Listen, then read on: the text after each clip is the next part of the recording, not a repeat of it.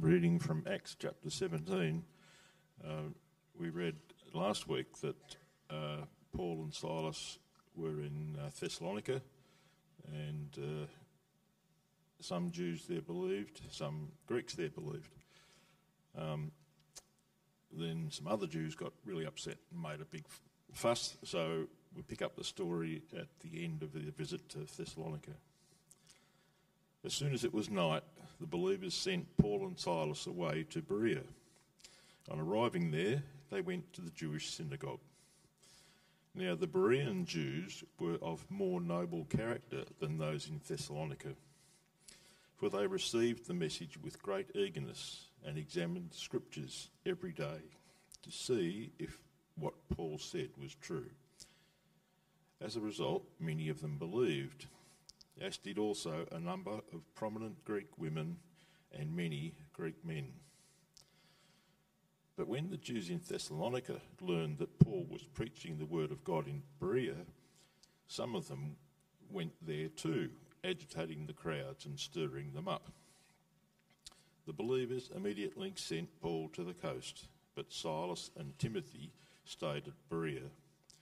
Those who escorted Paul brought him to Athens and then left with instructions for Silas and Timothy to join him as soon as possible.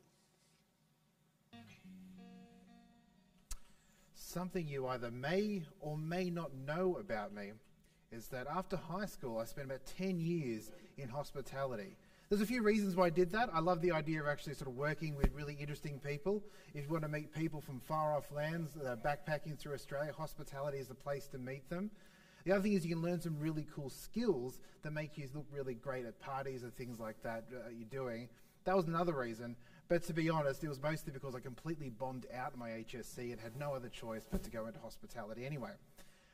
But the thing that was the skills was something I really enjoyed about working in the industry. You learn stuff that you don't need to learn how to do in normal everyday life. I worked in a cocktail bar for a while and I really pushed myself and I learned all the flary tricks that you see in the movies for a little while. I used to show off like that. I used to be was a waiter for quite a while too, and there was something that really set a different waiters apart differently to each other. You either could do it or you couldn't do it, which was how many, how many plates you could carry. The bare minimum was really three. If you can't carry three, you're just not a full waiter. Usually start off at two, but you've got to work your way up. I did get to four, thank you very much, um, in, in, my time, but you wanted to do three. Uh, it's, and it's quite easy. There's two ways that you can do it. The main way that I would do it is you have one plate here and a thumb and, a, and your pinky finger there, and you get this stable area here, or you do this curve thing if your fingers aren't quite long enough. That's another way of doing it too. But man, is it nerve wracking. Like, it's a real concept. I used to train people how to do this, and the, look on their faces when you're trying to explain them, yes, a whole meal is going to rest on your forearm. And not only do you have to kind of hold it for a little while, you've got to carry it from the kitchen, do the weird backwards walk through the doorway of the kitchen, hope you don't trip over the way through, get to the table, and then put the meals down without dropping them, without spilling them, because everybody's watching you and everyone's waiting for you to make a mistake. I did accidentally put a bit of barbecue sauce on Lleyton Hewitt's collar one time when I was working at a restaurant. He turned up where he and Bec and the family turned up for a Mother's Day meal, and I was sneaking past, and I saw a little smudge, and I kept going, and nothing was ever said about it. But when I was training people, what I found was really interesting was that they would actually be able to do it for a little while, but as soon as things got more, you know, intense, a bit more anxious, a little bit harder, things just seemed tougher, they'd often revert back to doing the two plates. Especially in big events, big functions, when things really busy, they was just anxious about this new concept not getting them through to the end. The short term solution was let's just go back to two plates and everything will be okay. But they were never going to be as, as effective as they would have been if they were carrying three plates as well. And it's quite interesting, this, the whole thing that when we get anxious, don't we all end up reverting back to this sort of default that we have, this comfortable thing that we just know so well, something that we know we can do it, we're comfortable with, it sort of fits everything. Let's just go back to there and we'll worry about challenging ourselves later. What's really interesting is that in our passage today, we're following on, as was said, into a new town, but Paul has gone from Thessalonica where he was, went to the synagogue, he was preaching about the Messiah, and he was arguing from Scripture, saying, See, can't you see that Jesus is the Messiah? Can't you see from here what has been promised throughout the Old Testament that Jesus clearly is the, the Messiah? The people in Thessalonica got outraged about it. They were angry and they chased him out of town for this because they protested so much this, what seemed to be new concept, could be. So, in the cover of darkness, Paul travels down about 72 kilometers southwest of Thessalonica to a place called Berea, where the people here are described a bit differently to those in Thessalonica. These people are more noble, they're of more noble birth. The Greek word behind it basically means like good offspring, or as my late grandmother would say, they come from good stock. Uh, they, these people had a higher status in life. They had a higher position. They were probably a bit more wealthy and they were definitely more educated.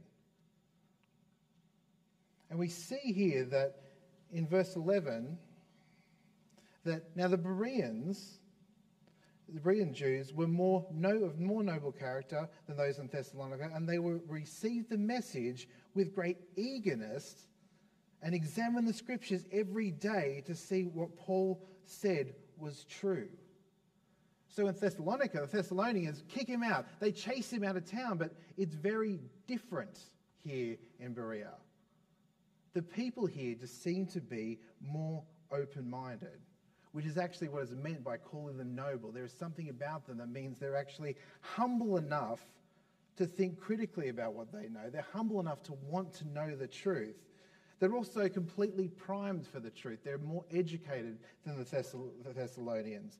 And they sort of experience a bit of comfort that they in Thessalonica don't.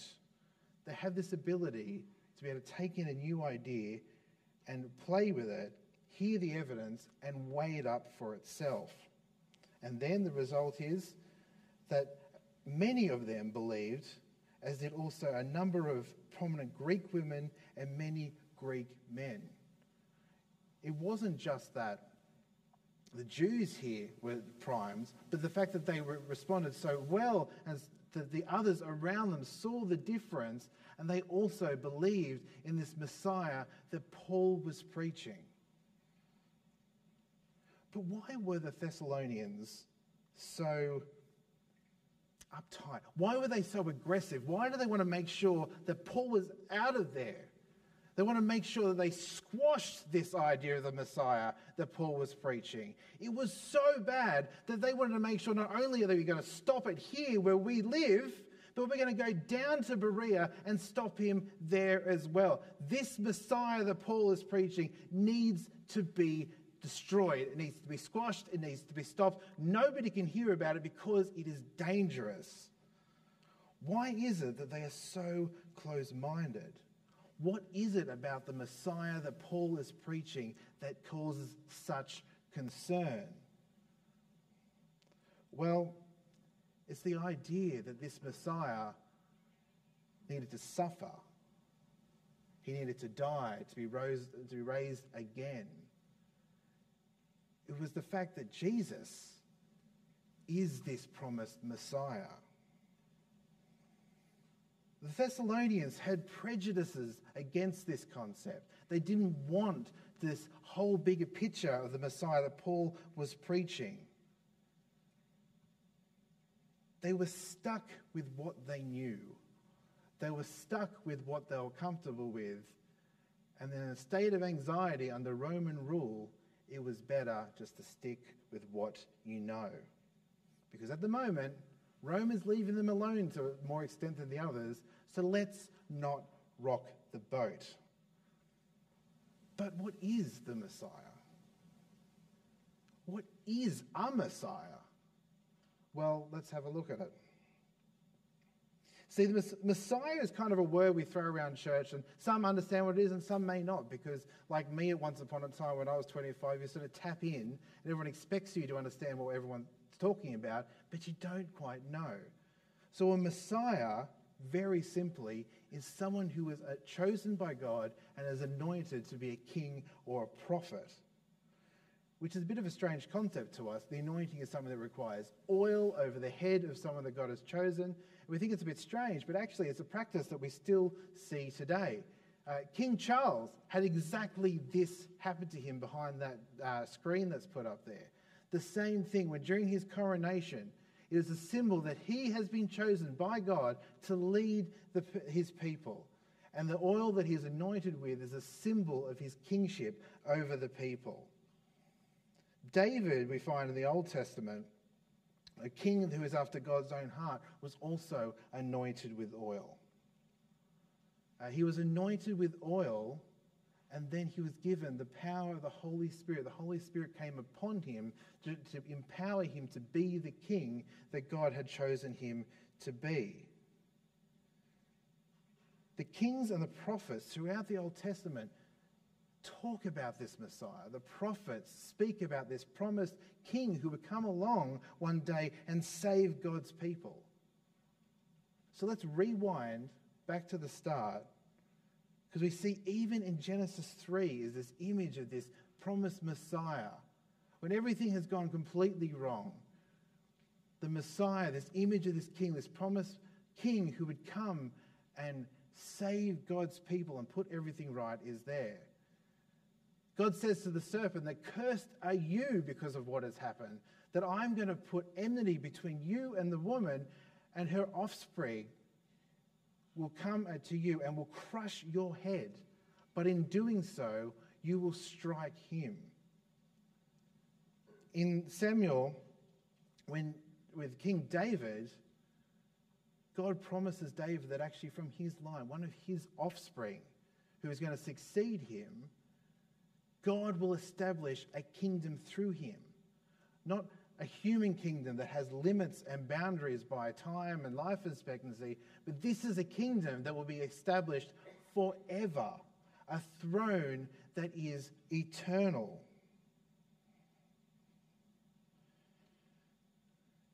Now, I do wonder sometimes, isn't there a bit of a question mark when it comes to Jesus? If Paul is talking about, you know, Jesus being the Messiah, I don't remember anywhere in the Gospels where Jesus had oil poured on him like that when he became king. Shouldn't that be the case if Paul is saying that Jesus is the Messiah and we all need to have faith in him and see him as our king? Shouldn't he have the same stuff that all the other kings have had? But in Mark's Gospel, we see that it did happen.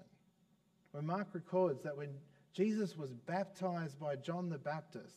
He went under the water and he raised from the water. Heaven opened, and God said, This is my Son, from whom I am well pleased. And the Spirit came upon him. Same imagery, just a little bit different, but this is the symbol, this is the sign that Jesus is, in fact, not just our Messiah, our King, but the King, the promised King. Matthew's gospel actually says that he is a descendant from David. So that promise is fulfilled in Jesus himself. But there's a bit of a problem when it comes to waiting, isn't there? When you're waiting on a promise for so long, and you have this particular image in your head that just transforms with the passage of time. Over time, God's people were waiting for this promised Messiah to come along. And when he did come along in Jesus, it didn't fit with the image that they had in their heads. They were expecting a warrior king who would come in and completely obliterate all the people that were oppressing them. At this time, it was Rome. They were under Roman oppression and they were expecting the day of judgment. God would send his Messiah and rain judgment on those who were oppressing them for the Jews, judgment, God's judgment, was an incredibly good thing because it's going to get the Romans out. It's going to clear all the impurity that's in the land, and we can go back to what we're supposed to be doing the way we're supposed to be doing it. In Psalm 2, it records this idea of this, the Messiah being this warrior king, that he's going to break God's people's enemies with a rod of iron he is going to dash them like pieces of pottery. It's not just here we sort of see this image, that in extra biblical writing at the time in the first century, there's uh, writings called the Songs of Solomon, where they actually sang to each other songs about this warrior king. And there's the same imagery, only more violent, of what is going to happen to, to the, those who are oppressing them when the Messiah finally arrives. That is the promise they're looking for. That is what they're waiting for. This is the image of what the Messiah is. But it's only half of the image. Because there's other parts in the Old Testament that point to the Messiah being much more than that another side to the Messiah. In Isaiah 53, the prophet Isaiah records that when the Messiah comes, he'll be like a shoot growing from the ground. There's going to be nothing about him that attracts us to him. In fact, he's going to be despised, he's going to be rejected, a man of suffering, sent to be punished by God. He's going to be pierced for our transgressions. He will serve us in this way. He'll be oppressed, afflicted. The promised Messiah will be like a lamb to the slaughter. This is not the image of this warrior king that they were expecting. But there was this image that challenged those in Thessalonica so much that they got so angry and so jealous. But it didn't just challenge them, as we heard last week, that Caesar Augustus was being called the Son of God. His father, the Caesar before him, was now divine, and he is divine too because he's his son. There's even plaques saying so much. But Jesus, this upstart from Nazareth, this hick, is now being called by the people the Son of God, and he is punished and died for this uprising he seems to cause under Roman rule. The title is a challenge. The Messiah has challenged the Romans at the time, has challenged the power, structures. But he's not just this, he's also the suffering king. He is the one that is promised by God, not just a challenge to Caesar or the Jews, but to the Gentiles as well.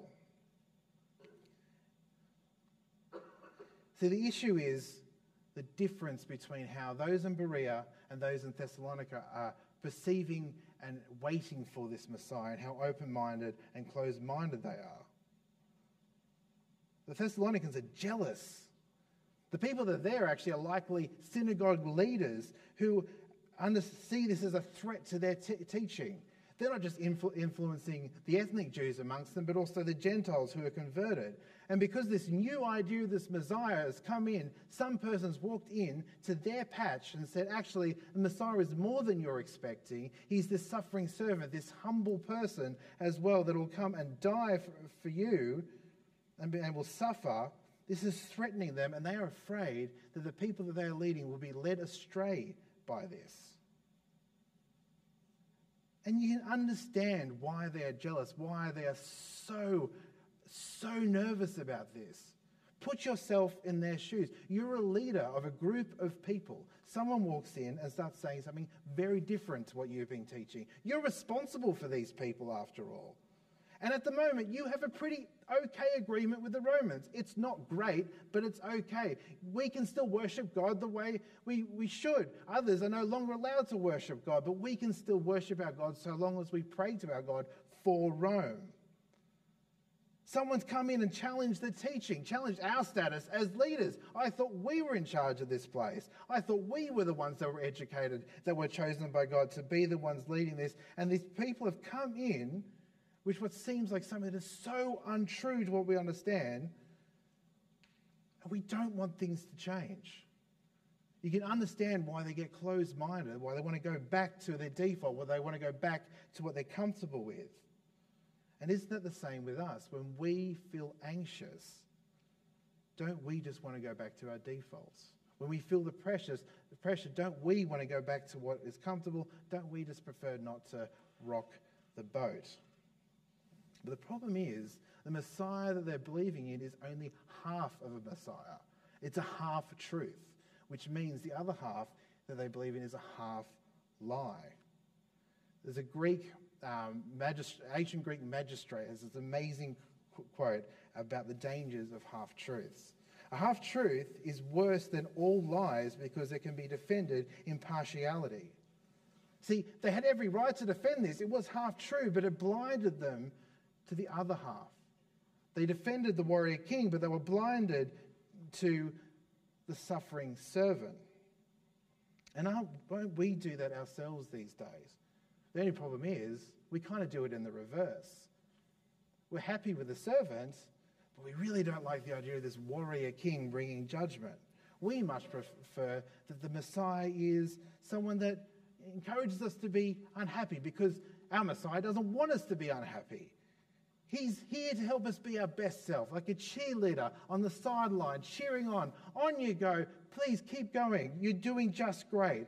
Or like a Native American spirit animal, giving guidance, power, and wisdom so that you can be all that you are supposed to be. The problem is, Jesus is all that we're supposed to be.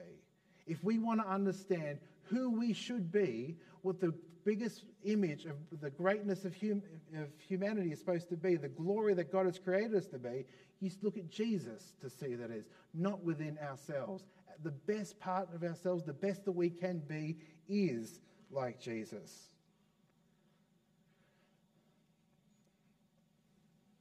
Those in Berea were more noble. They were educated, they were of a higher class, so they experienced less anxiety around them. They had the framework and the ability to actually take in and understand the fuller concept of the full Messiah. They had openness and willingness to be able to hear and accept the better story. The stories that, were, that they have now accepted is the fuller picture of the Messiah. I can't help but think that maybe these two towns, these two stories in Thessalonica and Berea have been put together to kind of show us that actually, when it comes to sharing the Messiah, we should actually expect two responses. Those that challenges and makes them je- jealous and, re- and give us give rejection to the Messiah, and those who are eager and want to learn more. So, what does this all mean? Well, I think it means that when it comes to sharing, sharing Jesus, we should expect both responses jealousy and eagerness. We have a bad habit of focusing on the jealousy and the rejection that we get so discouraged that we feel like it's something we don't want to do, that, it's not, that we don't want to rock the boat. We feel the pressure of that. And it's completely understandable. Our culture has, has changed. Things have shifted. We are now in a post Christian culture that doesn't have the same frameworks to be able to see and understand what we're trying to share with people. And it's very easy to be discouraged. But don't overlook the hope. The people in Berea are there to encourage us that actually people will respond with eagerness and they will want to know more. I am very aware there are people here today among us who later in their life were told about this Messiah, the full Messiah, and it has been the most refreshing thing in their lives. It's something they responded to with eagerness and wanted to know more. To understand how the creator of the universe humbled himself in order to save us, save his people, to be raised and enthroned as the eternal king. So don't lose hope. We need to expect both. But we don't want to be discouraged by the rejection. In fact, we want to be energized by the hope of people, those who will be eager. And don't forget either that we are in this together. The end of this passage and the end of the one, one last week shows us that the believers help Paul get out. He's sharing the Messiah, but they help him to be safe. And also, when it comes to discipleship, Timothy stays back and Silas stay back, not just to help the, those who have been converted, to grow into disciples themselves. Not, not long just challenged, but actually forming who they are. So be energized by the hope that we have and be ready for something for an opportunity to share the whole Messiah with people. I had quite a few opportunities uh, the last couple of years. During the lockdowns, my best friend called me out of the blue in a time of distress for him and his family, wanting to find hope. he's got a bit of a nominal Catholic background, so we had some framework to work with. But every time when I pointed to him in Mark's gospel that we're going through, that actually Jesus is kind of saying that he's God here, it blew his mind. It challenged who he was and how he understood things. There was a wedding I was at where one of the groomsmen knew I was going into ministry and asked me about the troubles that he was going in. And I was actually able to share with him how differently this Messiah, the whole Messiah, has changed the way I saw things before I was a Christian until now. We also need to help foster eagerness, be involved with people, give them a chance to see the difference the whole Messiah makes. Share the better story. Because when you have good news, true good news that you know within your heart and how significant that is, you want to share that with everyone. So be encouraged, foster the eagerness, and be ready to share the good news. Let's pray. Our loving Heavenly Father, we thank you so much that you sent your Son as the promised Messiah. Help us to be challenged and to share the whole fullness of Jesus' Messiahship with those around us. We pray this in your Son's name. Amen.